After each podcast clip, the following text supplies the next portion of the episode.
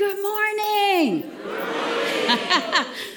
If at any time you want to affirm that you hear me and you are part of this hunger that I'm describing, just feel free to say amen or hallelujah or any of those things.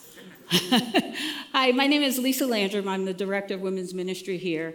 And for those of you who are here for the first time or you missed a couple weeks, we are in the Hungry series. And in this series, we're learning about how to transform those hungers we have for things that are not of God to things that are of God.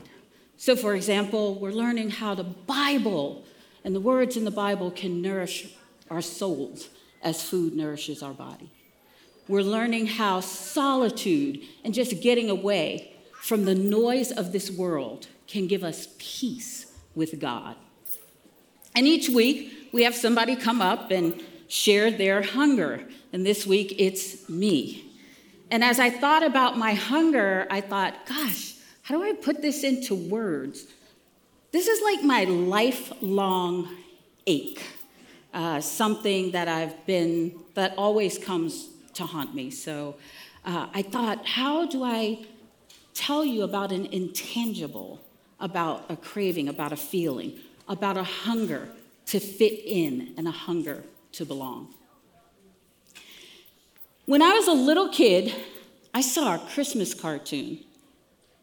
And this cartoon just described how I feel way too often. There is an island, and Rudolph was coming to save us, and I was one of the misfit toys on the island. It's always good to get that first one in there.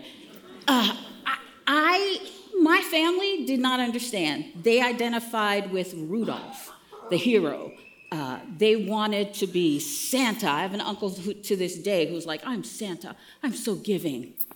But I felt comfortable identifying with those misfit toys. And that's a struggle that I've always kept, even as I've grown. So what did that look like when I was younger? Um, I'm only telling you because I came to Christ late, so I have a lot of time before I was a Christian to talk about.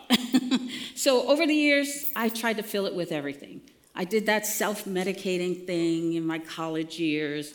That didn't really work out so well for me, but does anybody remember their twenty-first birthday, and was it a blur like mine? um, I know I had one. I have some photos.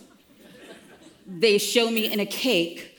They show the person who was supposed to be jumping out of the cake to wish me happy birthday. So I know that celebration happened, but I, I don't remember it. Let's just say I am glad that that phase went away. Then I started working, and there was that phase to keep up with the Jones. Anybody got that one? Uh, that one takes you to really strange places. I worked with designers, so they shopped, so I shopped. Uh, these shoes. One of my favorite testaments of not letting the opinion of someone else lead you down a path. Be strong. I knew I was in trouble when the woman said, oh my gosh, those are great. Reese Witherspoon bought those two days ago. Now, I'm not sure if you know, but Reese Witherspoon and I definitely do not walk in the same financial circles. So this was two weeks of work for Reese's casual, probably throwaway shoes. um, when it came time to buy a car, S U Vs were popular, so I had to get an S U V. There was only two of us, but that didn't matter. That was the car everybody else had. That was the car I needed. My child needed a PlayStation. When they first came out, first generation, he was three, didn't know what a PlayStation was. He didn't need the PlayStation. I needed him to have the PlayStation so I could talk to the people at my job about my child and his PlayStation while they were talking about their child and their PlayStation. Frogger, that was an amazing game, though, I'll tell you that. And if I just stopped here and said, I became a Christian and all of that changed, I wouldn't be really being honest and transparent. Because even as a Christian, even knowing all the scripture I know and all the people I know, that hunger still creeps up every now and then, where I feel like I don't belong. Romans twelve two says, do not conform to the patterns of this world, but be transformed by the renewing of your mind. Ephesians two nineteen says, you're no longer fo- fo- uh, foreigners and strangers or aliens, but fellow citizens with God and his family. And yet I still sometimes feel like that alien. So we've been going through this series, and people have been telling you different ways that they're transforming. We've heard about fasting. We've heard about solitude. Here's some things that I do to transform when that thing happens that I don't want to think about. The thing that happens to Christians, where I become the wearer of the mask, the fake mask of security, where I'm good, everything's fine. Inside, I'm a bowl of jelly and I'm quivering, but on the outside, it's all good. When that happens, when I feel that coming on, the first thing I do is get back into my scriptures. Because inevitably, when I start doing quiet time to check it off the list, that's when it catches up to me. And that's when that fear starts to become strong again. I use my car as my car ministry for worship. It's just me and God in there. I can sing as loud as I want.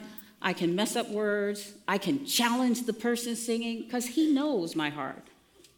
And he knows that I'm singing to him.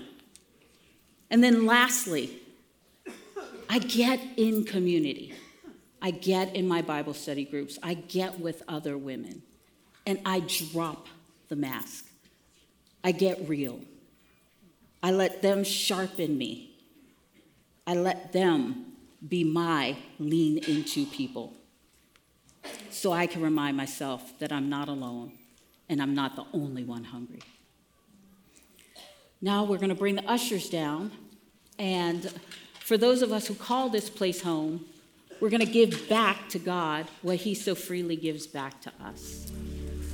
Jesus said, man shall not live on bread alone, but on every word that proceeds out of the mouth of God.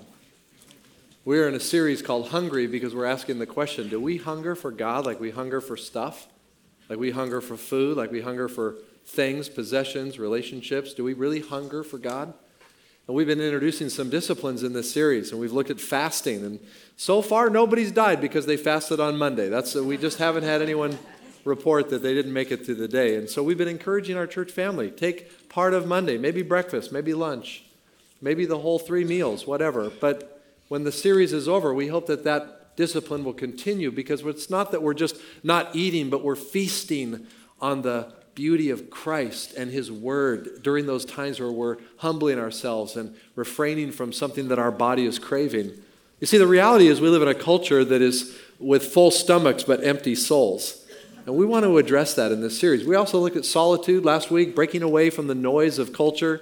Sometimes that's just simply turning off our phone. Maybe it's taking a walk, just separating, breaking a little bit from the mundane of the noisiness of each of our days and getting before God and being alone with him. Today we want to look at an undervalued and underpracticed discipline that is so powerful and so important, and that is scripture study. If you want to feed your soul, we need scripture to fill us.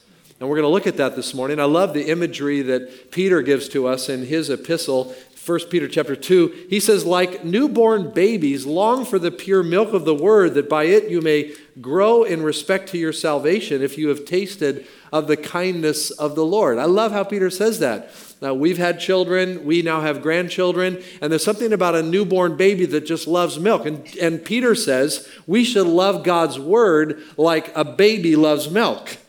I mean, do you compare yourself? Do you cry out for God's word? You know, a baby will never stop crying until they get the milk, right? And sometimes we're just so satisfied without the word of God. I don't know how we do that. That's what we're addressing this morning. So we're going to go to a text that I think says a lot more than I've even got time to share, but find your way to James chapter one, please, this morning. James chapter one. What a privilege to open God's word, to teach it, and to share in this time, these short minutes together.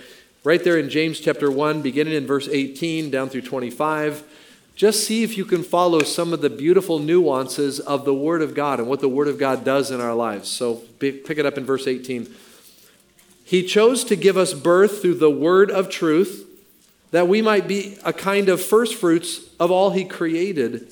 My dear brothers and sisters, take note of this. Everyone should be quick to listen, slow to speak, and slow to become angry, because human anger does not produce the righteousness that God desires. Therefore, get rid of all moral filth and the evil that is so prevalent, and humbly accept the word planted in you, which can save you. Do not merely listen to the word and so deceive yourselves. Do what it says. Anyone who listens to the word but does not do what it says is like someone who looks at his face in a mirror and after looking at himself goes away and immediately forgets what he looks like. But whoever looks intently into the perfect law that gives freedom and continues in it, not forgetting what they have heard, but doing it, they will be blessed in what they do. Stop right there. Okay. This is a powerful passage, and honestly, I can't even answer or address all the stuff that's in here, but I want to show you in these minutes that we have three really important things. First, I want to show you a simple premise, and then I want to show you a top priority, and then finally, we're going to end with an amazing promise, okay? So all of that's found in this little passage that we've just looked at. Let's look at this simple premise. The simple premise of what James is saying here is that what gives life sustains life. What gives life sustains life. Say that with me. What gives life sustains life. Notice it says that we were we he chose to give us birth through the word of truth. Verse eighteen. We have been born again by the word of truth. Remember when Jesus was in the wilderness and the devil tempted him, and the devil said, "If you're the Son of God, make these stones to be bread." And Jesus said, "Man shall not live on bread alone, but on every word that comes from the mouth of God." Life and life flourishing comes from the word of God. We get our spiritual life from the word of God.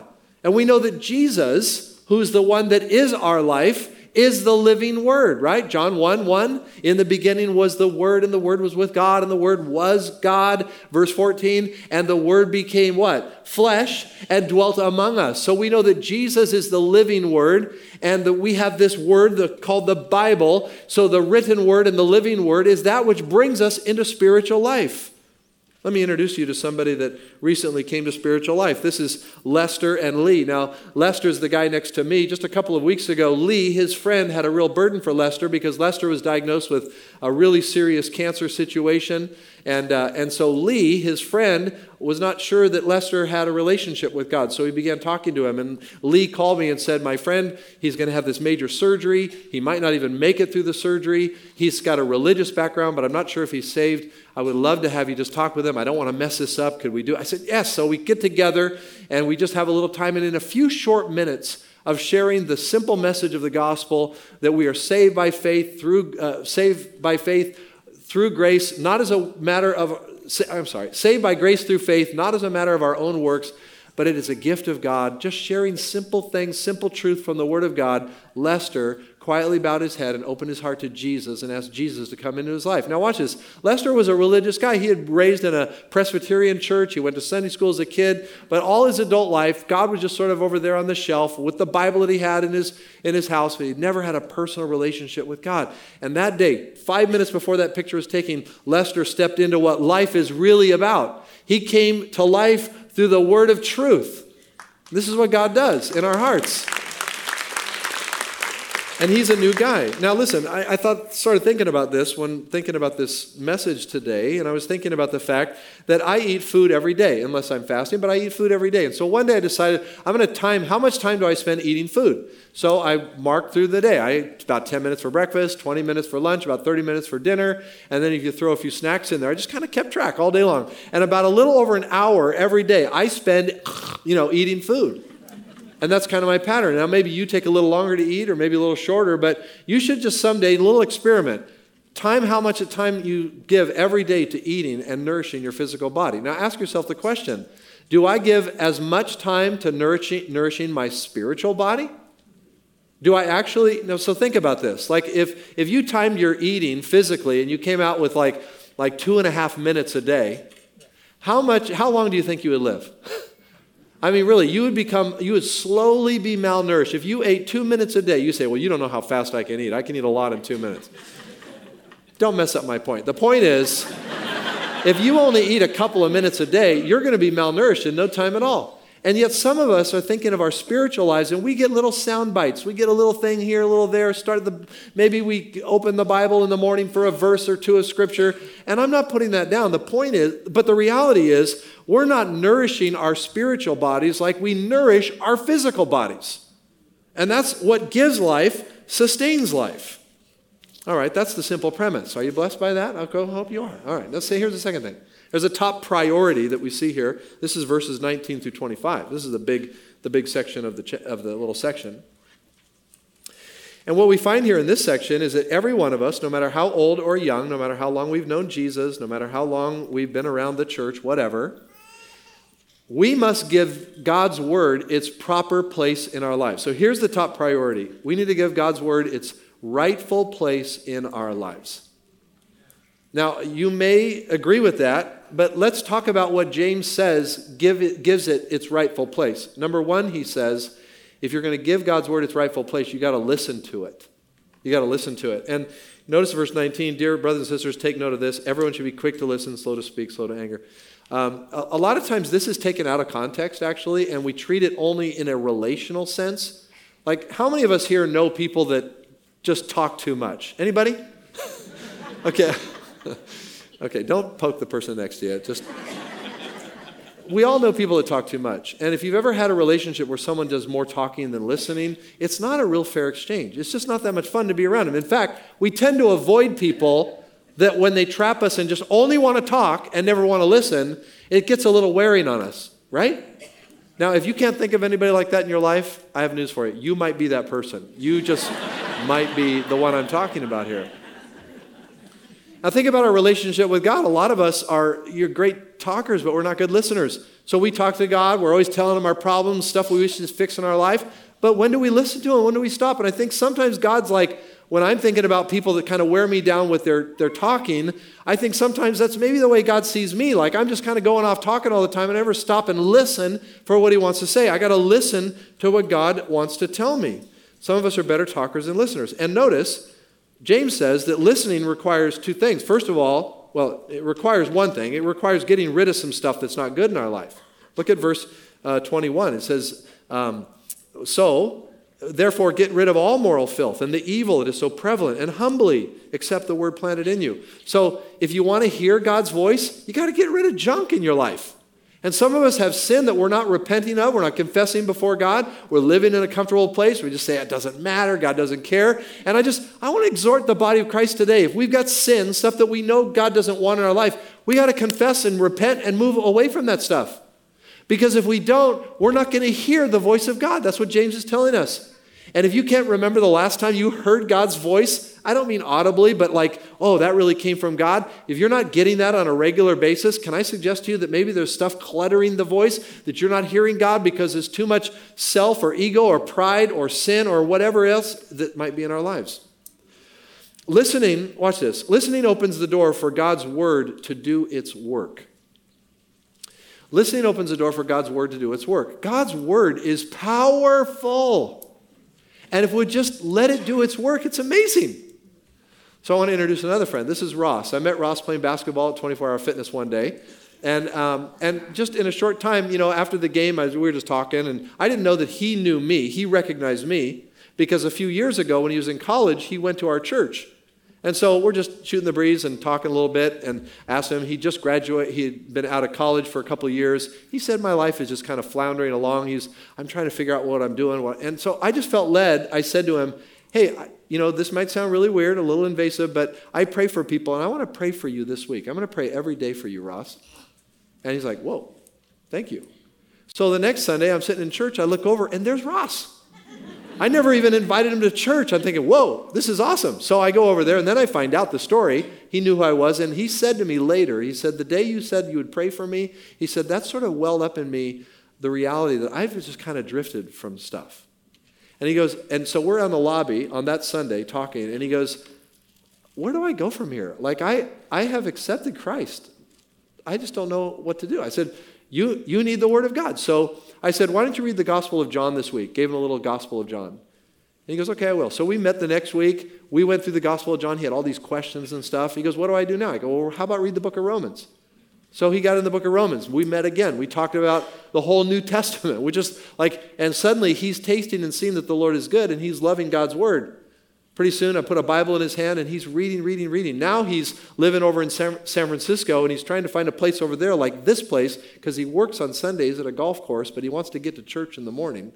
But all of this hunger started in his life when he started getting into the book. And I think some of us have downplayed the word of God to our life. Listen, we're not listening and we're not letting it do its work. If you'll let it do its work, you'd be amazed what God will do. I love these verses. Isaiah fifty-five ten says, it says, as the rain and the snow come down from heaven and do not return to it without watering the earth and making it bud and flourish so that it yields seed in the, and so, excuse me, sorry, for the sower and bread for the eater, so is my word that goes out from my mouth. It will not return to me empty, but will accomplish what I desire and achieve the purpose for which I sent it. That's God's promise about his word. You get your face in his book and you're going to see some things start happening in your life that you would have not seen had you not. I love this verse, Hebrews four twelve, for the word of God is living and active, sharper than a double-edged sword, piercing between joints and marrow, dividing soul and spirit. It judges the thoughts and attitudes of the heart. God's word is so powerful. So to give God's word its rightful place in our lives, we got to listen to it. The second thing that James tells us here in James one is that not only do we need to listen to it, but we need to what? Obey it. Otherwise, we're like someone that just looks in the mirror, goes away. He says in verses twenty-two and twenty-three, we just forget who we are. We, we just don't know. But verse twenty-five, but whoever looks intently into the perfect law that gives freedom and continues in it, not forgetting what they've heard, but doing it. See, we need to listen to God's word, but we need to do God's word too. We need to obey it. And that's something that some of us today need to kind of focus on a little bit. And by the way, a lot of us, uh, you know, we get little sound bites. We're good at sound bites. We're not really focused and thinking on what the content of Scripture is. So can I give you a couple things that will help you when it comes to Scripture and obedience? If you're taking notes, number one, obeying God, God's word will require an intentional pursuit. You got to get into the book intentionally. You'll never accidentally read God's word. I mean, unless you see it like on a bumper sticker or something like that. I mean, every day we have to intentionally put ourselves there. Notice that James says, verse twenty-five, who looks intently into the perfect law. This, this little phrase, looked in, intently, it's from the Greek uh, word parakipto, which means to stoop over. It means to examine with a, with a, with a sense of, of urgency. It's the same word used of the Apostle John when he and Peter ran to the tomb of Jesus. Remember, they heard that the body wasn't there, so they're running real fast, and they get there, and it says that John, when he got there, Peter ran right in, but John stooped in and looked. He was like, he was observing. He was carefully assessing what's going on. This is the word that is used here that James describes the way we come to the word of God. We have to look at it. We have to examine it. We have to stoop over it. We need to hunger it for transformation, not just information. We're asking ourselves the question, am I doing this right? Am I living for Christ the way Christ wants me to? And and frankly, you know, we, we're not we're not really people of the book. We should be we should have Bibles that are marked up and worn out. And a lot of us, we don't even carry our Bibles anymore. We don't bring them to church. We're kind of count on the screens to show us Scripture. And, you know, we're just, unfortunately, we're all kind of just going down this slide of not really seeing the word what it needs to be. Uh, I had a privilege this past week to take a couple of guys that I love dearly. We've done this about six years in a row, little backpacking trip up in the High Sierras, immigrant uh, wilderness. And so for three days, actually about fifty-six hours or so, we were together from Thursday morning at five a.m. till last evening at about five p.m.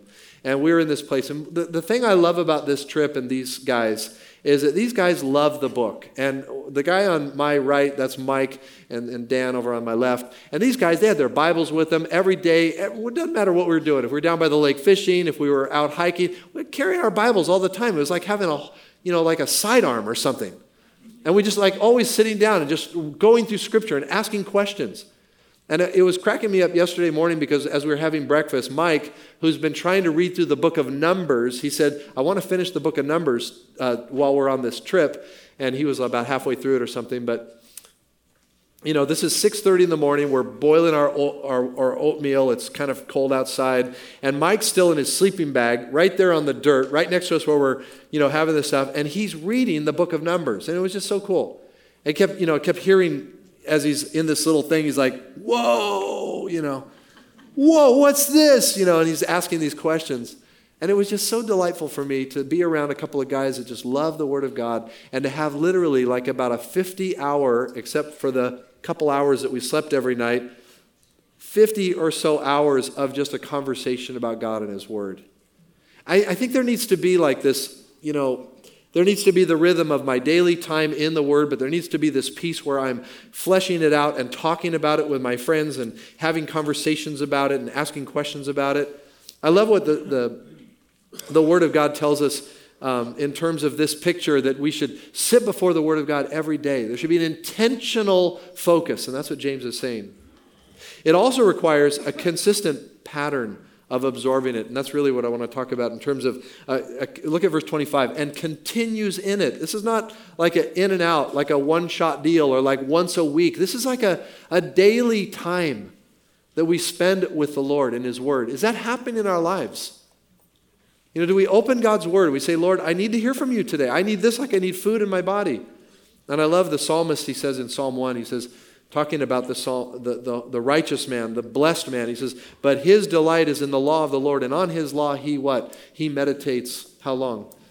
Day and night.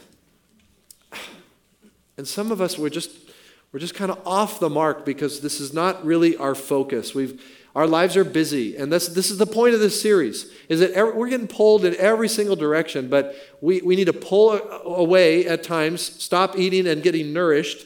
We need to build a, a rhythm of fasting in our lives. I hope after this series is done, we're going to keep fasting one day a week. I hope we will. And I hope that during that time, it's not that we're just not eating, but that we're, we're nourishing our souls in the Word of God.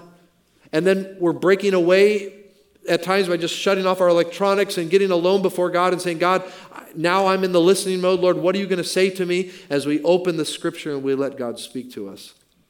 Notice he says also that obeying God's Word not only requires an intentional focus, a consistent pattern, but it also inquire, requires not forgetting what you've heard. You got to remember this stuff. And boy, every this church is great for that, because every week I sit in church, I listen to a Pastor Danny or someone preach, and I need that reminder. I go, man, that's so good. I need that in my life. And and we need that daily. We need reminders every day. All right. Brings me to the last thing, and this is the part that I hope nobody misses. And that is, there's an amazing promise here. There's a simple premise, a top priority. The top priority is listen and obey God's Word. But here's this, this is the amazing promise. When you live your life that way, what, is, what does James say? He says they will be what? Blessed in what they do. How many want a life of blessing? Anybody here? Anybody? All right, there's about five of us that want a life of blessing. Everyone, oh, I should have raised my hand on that one. We all want to have a blessed life. And God is telling us right here in His Word that when we put ourselves before the Word of God and not just listen to it, but we obey it, it tells us right here, first of all, this Word saves us. Not look at look at back over verse twenty-one, which can save you. That's not salvific. That's not salvation from death to life. That's salvation like saving us from doing stupid stuff, saving us from temptation, saving us from wrong choices, saving us from saying cruel words. The Word of God saves us from all kinds of stuff. And we're blessed when we do it. We're blessed. I want a blessed life. And I recently, um, I took a trip. I had an opportunity to take my daughter to Norway. This is Katie, my oldest. Um, I'm Norwegian, if you didn't know that. This probably explains a lot about me right now. But anyway, so um, I, I we we found out we've got family in Norway uh, still. And so we just had to go. So my daughter and I go, and we visit my distant family and a little town called Vistagrad. But watch this. Um, I learned about my lineage about a couple things. And one of the things I learned way back, all the way back to my great, great, great grandfather, I learned that these were hardworking, simple, organized, just get there, get it done kind of people. And I thought, wow, that kind of resonates with me. I mean, now I kind of know my, my background. They were, they were, they were just get it done, simple people. And the other thing I learned about my family lineage is that they were people that loved God and were people of the book. And that really blessed me. Here's a picture of my great-grandfather. This is Asbjørn. He's the one in the middle. um, these are, these are his two sisters on either side, okay? This is in eighteen ninety, okay? Now, don't they look like they're happy people, by the way? They're just happy. Happy people. But here's the thing about Asbjørn. Asbjørn was a guy that loved God, and he loved the book. And Asbjørn married a woman named Berta right here on this little place, this little chapel. This is on the North Sea, Vistagrad, Norway. See the impression in the grass there? That's where the church used to be. That was built in sixteen hundred, and in the late nineteen, uh, nineteen fifties or something, they it, it went down, and they, they built another church to replace it, but they put this little chapel up there in that place. So th- my family took me and da- my, da- my, my daughter Katie to this place, and, and I stood right there in that little shoal of the grass thinking of my gra- great-grandfather and his wife pledging together to be married and living their life for Christ. In eighteen eighty-three, Asbjørn and his wife, and having two children, Norway was really tough, hard to farm.